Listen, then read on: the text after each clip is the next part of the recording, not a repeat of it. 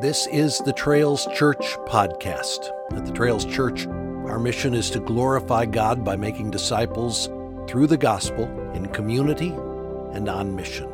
If you'd like more information about our church, visit our website, thetrails.org.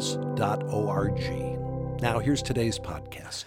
Open your Bible with me to Exodus chapter 25. As you make your way there, let me invite you to look around this room for a, moment as I give you a quick tour of our portable sanctuary and show you how it is intentionally arranged. As our setup team arrives each Sunday morning to reconfigure the cafeteria, they bring in specific furniture for a specific reason. An AV booth is uh, strategically set up in the back to help support uh, the technical elements of our service. A wooden offering box is placed by the door as a reminder of God's generosity to us and our ongoing response to Him. Chairs are arranged in rows, which allows us to accommodate this ever growing congregation. Screens, TV screens, flank the platform, which project the lyrics of the hymns that we sing, as well as the sermon outline and finally, one piece of furniture is strategically placed right in the middle of the congregation the pulpit. I didn't begin my tour of the room by calling attention to it, but if we were to think about the furniture that adorns any modern sanctuary, we would likely mention two specific pieces the communion table which we don't have right now, but Lord willing, when we move into our own space, we'll have one that sits somewhere into the front. And also the pulpit. The communion table and the pulpit each preach a sort of silent sermon, even when nothing is happening around them.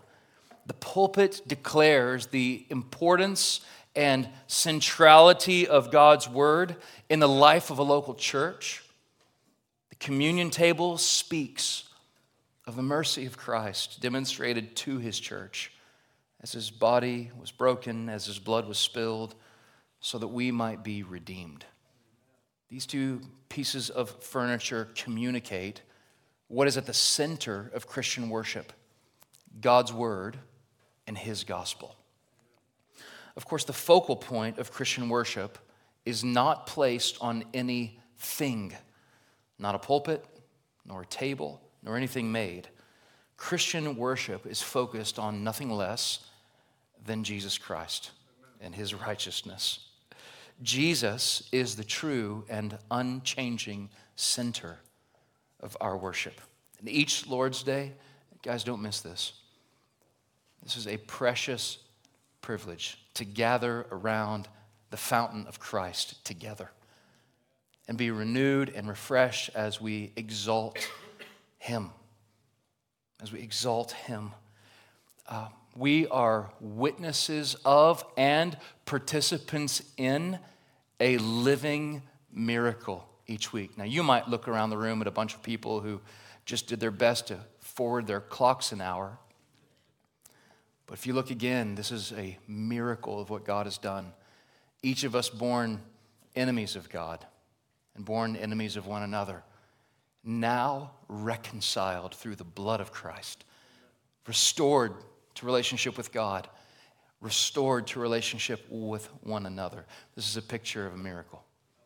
Every single Lord's Day. The last time we opened our Bibles to Exodus, we began our study of the tabernacle where God would dwell among his people. This section of Scripture stretches from Exodus 25 all the way to uh, chapter 40, the very end of the book of Exodus. Now, God gave the Ten Commandments, an incredibly significant portion of Scripture, to his people in 17 verses.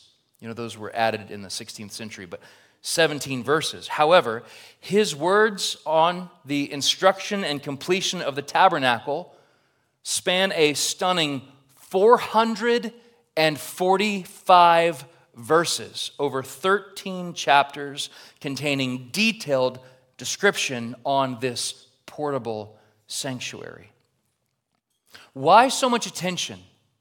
Why so much ink spilled given to this place? Why is it so significant? Well, because it was here that God would begin to restore what was broken by the fall. He would once again welcome people, his people, into his presence. This section of scripture mattered to Israel long ago, and it matters to us today as it teaches us about the worship of God and specifically how it points us to the glories of Christ. There's a lot of ground to cover in the coming weeks as we take this tour, if you will, through the section of Scripture on the tabernacle. And today we begin that tour. As God gave Moses instructions for the tabernacle, the place he began had nothing to do with its structure or foundation or the floor plan. He began with a piece of furniture. Within the Holy of Holies sat the holiest object within the portable sanctuary a little silent sermon called the Ark of the Covenant. It was here that the sacred tablets containing God's word were stored. It was here that the blood was applied to provide covering for the sin of Israel. It was here that God would meet with and speak to his people. We'll look at Exodus chapter 25, verse 10 to 22, under two headings. First, the witness of the ark, and second, the promise of the mercy seat. If you're able to, let me invite you to stand to your feet as we read now from God's holy and inerrant word. Though written long ago, still speaks to us today. They shall make an ark of acacia wood. Two cubits and a half shall be its length, a cubit and a half its breadth, and a cubit and a half its height. You shall overlay it with pure gold. Inside and outside shall you overlay it, and you shall make on it a molding of gold around it. You shall cast four rings of gold for it, and put them on its four feet, two rings on the one side of it, and two rings on the other side of it. You shall make poles of acacia wood, and overlay them with gold. And you shall put the poles into the rings on the sides of the ark to carry the ark by them.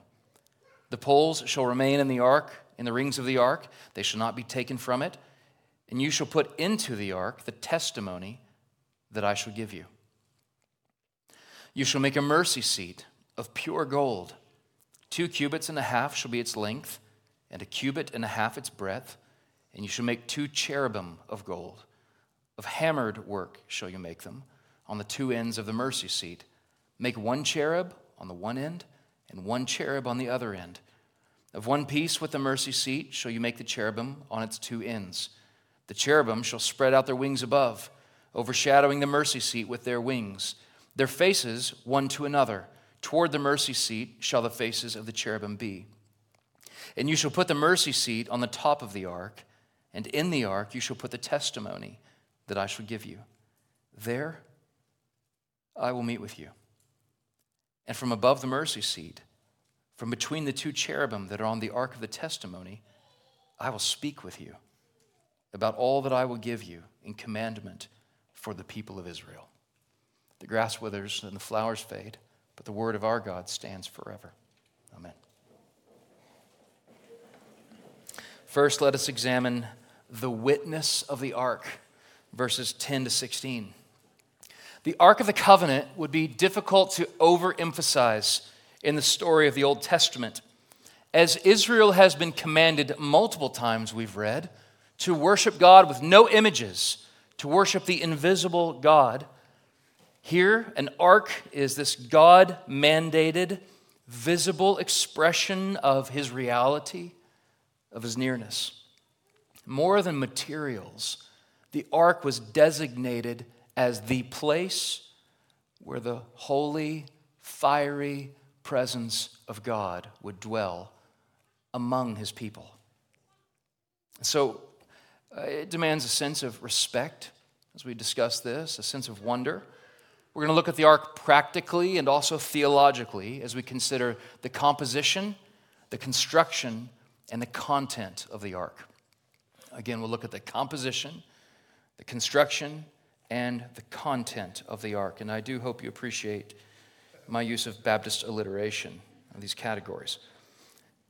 First, the composition of the ark. The Ark of the Covenant was a simple wooden box made from the acacia tree, and it was overlaid with pure gold, both inside and out. Gold fit for a king. Also required were four rings of gold and two poles made of acacia wood, also overlaid with gold. And those are the materials listed. As we think about what the ark was made of, we should also understand what it is. Though it's the same word in our English translations of the Bible, this is not the same Hebrew word used of Noah's ark. That is a different use of the word. The kind of box being described here is used in Genesis 50, verse 26, to describe Joseph's coffin, which don't forget, Joseph's coffin is still with the Israelites at Sinai. They're taking his bones to the promised land. It's also the same word used uh, to describe an offering box as they're rebuilding the temple in 2 Kings chapter 12, verse 9. But this is the, the composition of the ark it's wood, gold, pure gold. And what about the construction of the ark? The blueprint for how to build the box is laid out for Moses in these verses using the ancient Hebrew measurement of cubits. Now, if you were at Home Depot this week trying to sort out how to build something, you didn't ask for anything in the measurement of cubits, did you? No. But we don't use the metric system that most of the, well, the entire world uses. Here in our country, we use the much older system, imperial system, where things are measured by feet and inches. Well, Moses measured in cubits. A cubit is the length of measurement between the bend in an elbow, a man's elbow, to the length of his middle finger. Now, we have some men in our church that are six feet seven, so their arms are going to be longer than others. So, obviously, this is a variable size, but just generally, it's the size between the bend in the elbow and the tip of the middle finger. Um, and so, this box would have been smaller than four feet long three feet wide and three feet tall. Four feet wide, uh, long, three feet wide, three feet tall. As a boy, my parents kept a hope chest at the end of their bed. Anybody have a hope chest in your house? A few people. I think that's probably a good size. Most of them aren't quite, quite three feet tall, but you would get the, a good range of how big the Ark of the Covenant is if you'd think about a hope chest. Kids, this would be like kind of a big toy chest. How many of you have a toy chest at home? I don't think people use those anymore. Um, notice this box is not to sit on the ground, it's elevated off the ground by feet that are attached to it, lifting it up, elevating it. There's also decorative molding added. We don't get the reason for why, but I think as we look at the rest of the witness of the tabernacle, it must have been for beauty. We'll hear that over and again. These gold rings called for were to be fixed to the ark permanently. And then these acacia wood poles covered in gold are then permanently fixed in those rings so that any time the ark was to move, and it would move every time God led his people somewhere else, it was ready to go. They would not touch the ark, no one would. They would only touch the poles. Well, what about the content of the ark? The ark was a depository for some of the most precious objects in the life of Israel. It was made to contain something, and its contents reveal the mind, the heart, the will of God. Verse 16 records God telling Moses to put the testimony inside the ark, which scripture later calls the two tablets of the testimony. Well, where do we see two written tablets containing testimony? Well, this is another, this is a synonym for describing the Ten Commandments. So the Ten Commandments are supposed to go within the holiest object in the Holy of Holies. Yet there are other holy objects placed in the ark as well. In Exodus 16, 31 through 34, God instructs Aaron to put in this ark, even before it's built, a jar filled with manna, which, if we're not careful, we will forget that every time we're opening the book to Exodus, God is still providing supernaturally for his people food from the sky. Have you forgot that? Don't forget. That's why this manna is put into the Ark of the Covenant. So God's people would not forget his supernatural provision and also his supernatural power. In Numbers 17, 10, and 11, God instructs Moses to place Aaron's staff, a dead piece of wood, which blossomed and flowered and produced almonds, to put that staff also in the ark. The New Testament book of Hebrews, chapter 9, verses 3 and 4, articulates that again, repeats that all three of those precious possessions were placed within the Ark of the Covenant. Now, that description is incredibly practical, isn't it? Because Moses has to know what to build and what goes in there, but it is also incredibly theological. John Currid writes The ark was to be the object at the very center of the worship of the Israelites. The ark was to be the object at the very center of the worship of the Israelites because the ark is the focal point of the tabernacle, the focal point of God's presence. It is a holy thing, and it cannot be touched by anyone except the high priest, and that's only one day a year. We'll read that in Leviticus chapter 16, verse 4. Let me tell you the story of a man named Uzzah. Kids, have you ever heard the story of a man named Uzzah? Raise your hand if you have. Okay, you're in for a treat. I see you back in the back there, hand. Um, Uzzah was a man who accidentally touched the ark. Many years after this passage in Mount Sinai, King David ruled on the throne and decided he would take the Ark of the Covenant to the city of Jerusalem.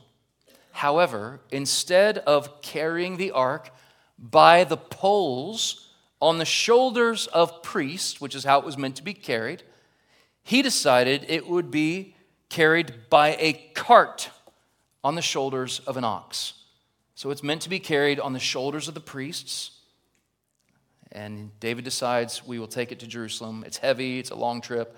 Let's put this on the cart, and an ox will take it. So as they traveled, they came to a field that was soft. It was a threshing floor, actually. And the ox somehow stumbled. As the ark begins to topple over, Uzzah reaches out to save the ark. He stretches out his hand to touch the ark of the covenant, which God had said, don't touch. He's trying to be useful, he's reacting in the moment.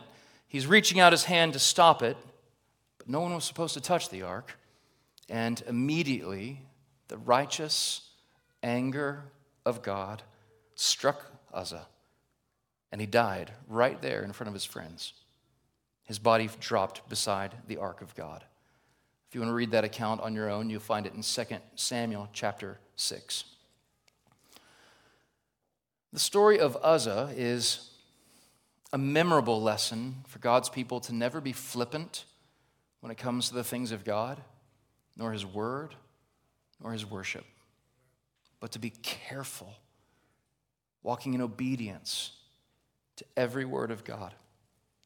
Before we move on, let me highlight I believe how this passage teaches us to treasure the Word of God. Inside the Holy of Holies, tucked in the holiest place is the holiest article in the tabernacle. And what we find there is the Word of God.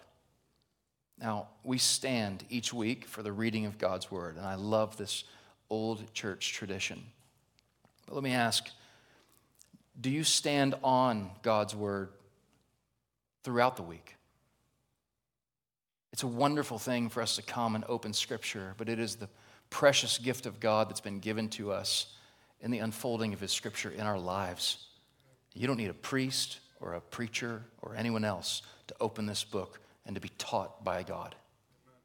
You can go directly to Him at any time, hear from Him, How often do you think, I wish I could hear God's voice? Open His Word, and you will. Open His Word, and you will.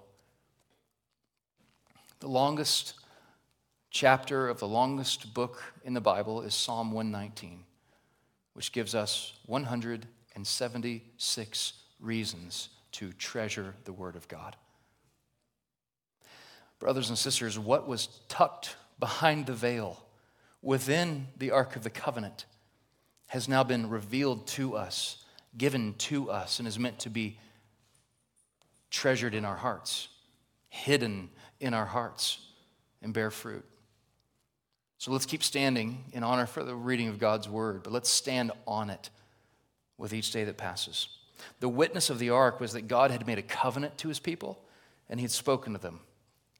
The witness of Scripture is that God has made a covenant with us and spoken to us in these last days in Jesus Christ. Okay, so let's now investigate the promise of the mercy seat. This is our second heading, verses 17 to 22. The second distinct piece of furniture is actually not separate from the Ark of the Covenant, rather, it completes it. This sacred lid enclosed the Ten Commandments.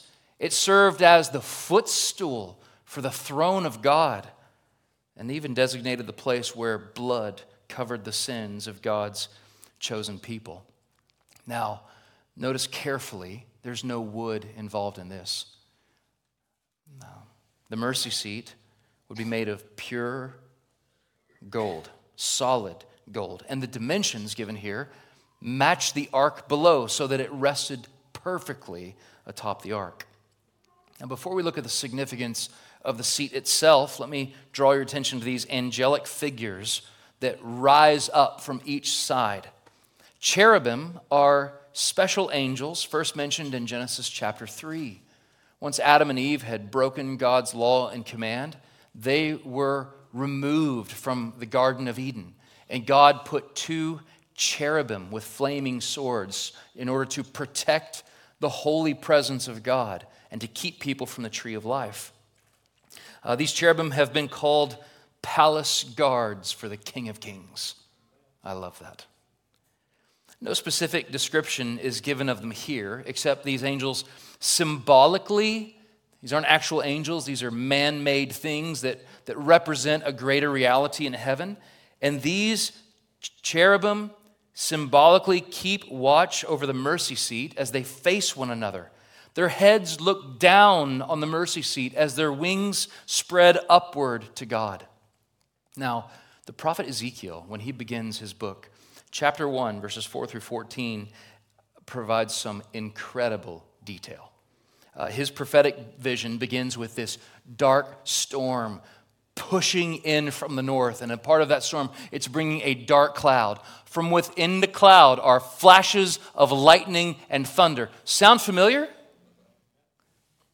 Well, In that great cloud was not just fire flashing, but also cherubim. And Ezekiel does this all to wrap language around them. He says they were angelic beings with four faces each, and they possessed multiple animal characteristics. They glowed with the appearance of fire. They darted around fast like flashes of lightning. This sounds pretty remarkable. Our text doesn't say much more about these cherubim, so I won't either, but there's one thing I want us to make sure we don't miss is that these are a symbol of a greater heavenly reality. You heard it already this morning in the call to worship. Psalm 99 1. The Lord reigns, let the people tremble. He sits enthroned upon the cherubim. Let the earth quake. And in this room, which we will soon know to be as the Holy of Holies, the God who is the theme of angels' praise, chose to make his footstool, his earthly throne, right in the midst of his people, exalted and at the same time made low, glorified and condescended. And then we read earlier, Psalm 99 5. Exalt the Lord our God worship at his footstool. That's the word. Holy is he. The mercy seat is the place where a couple of very important things happen. First, it's the place where atonement for sin was made. The English word seat, your, your Bible probably calls this a mercy seat, and it does not refer, refer to a seat like you're sitting right now in rows of chairs, nor does it refer to a royal throne. The word seat in English has a range of meaning that includes nuances like the seat of power or the seat of government, and that is the meaning of seat here. This mercy seat was the center, was the source of mercy, which all focuses on the idea of atonement. The name for mercy seat comes from the Hebrew word which means to make atonement. So, mercy, how does God's mercy seen? By making atonement, specifically for sin. The mercy seat was actually only used one day a year, on the Day of Atonement, when the high priest would humbly go behind the veil into the Holy of Holies and make atonement for sin. That word atonement shows up in our English Bibles because of, uh, first, because of Martin Luther using that language in the German Bible, and then William Tyndale was the first person to use that in English. That word atonement, if you spread it out, at one mint. At one mint. So this is how God has pursued relationship with mankind, even in light of their sin, by through the blood making us at one, making us at peace with God. Well, the high priest would go in and offer two sacrifices. First, one for himself, and then one on behalf of all of the people. You can read the full account in Leviticus chapter 16. What he would do is uh, make the sacrifice outside and come in and then sprinkle that, the blood of the bull, on the mercy seat, symbolically showing that blood had been shed for sin. Uh, the term that the scripture uses throughout, and the term actually used right here, is propitiation. This is a substitutionary sacrifice that appeased and satisfied the righteous anger of God toward sin. So, in this ark, God had made provision for their holiness by giving Israel his word, and he made provision for their sin by giving them a mercy seat. We see each of these pieces of furniture speaking. The mercy seat is also where communion with God would occur. And don't miss this. In verse 22, we read the promise of God that he will meet with Moses and speak with him here at this place. God is invisible, but he is not inaudible. He is the God who reveals himself, the God who wants to be known by his people. And God will meet with Moses at the mercy seat. He will speak to him from it, from this empty void between the cherubim where God has chosen to make his earthly throne. He will meet with Moses and speak with him. As I thought about the ark and the mercy seat this week, I could not get over the incredible symbolism that this holds. And I didn't show you a picture, but uh, there's, you can find many of them online. But I want to remind you that none of the people saw this ark anyway it was hidden behind multiple veils. And so they wouldn't have seen it anyway. They just hear it described like we find in God's Word. But think about this description. Settled in the Ark of the Covenant itself is the law of God, God's righteous rules and instruction. Okay? Above the ark that holds the tablets, the glory of God, the presence of God, the holiness of God. And between the holiness of God and the law given is the mercy seat of God. Why the mercy seat? Because God knew in giving his people these laws and commands, they would never keep them. He knew there must be blood shed in order for an unholy people to approach a holy God. So God made provision right there in the Ark of the Covenant and on the mercy seat. How could a holy God show mercy to sinners? How could God bring sinful people into his presence? He made a way through the shedding of blood. Philip Ryken points out how the New Testament often describes the saving work of Jesus using this very phrase, the mercy seat, which is translated propitiation. So when you hear propitiation, you think mercy seat. Hebrews 2 7 says that Jesus came to make propitiation for the sins of the people. Romans 3:25 God put forward Jesus as a propitiation by his blood to be received by faith. 1 John 4:10 In this is love, not that we have loved God, but he loved us and sent his son to be the propitiation for our sins. The word the New Testament uses in each one of those references specifically points to the sacrifice poured, sprinkled on the mercy seat. So, brothers and sisters, Christ, the cross of Christ, is our mercy seat, where our blood has been covered over by the blood of the Lamb. I want you to turn in the New Testament to the Gospel of Luke, chapter 18.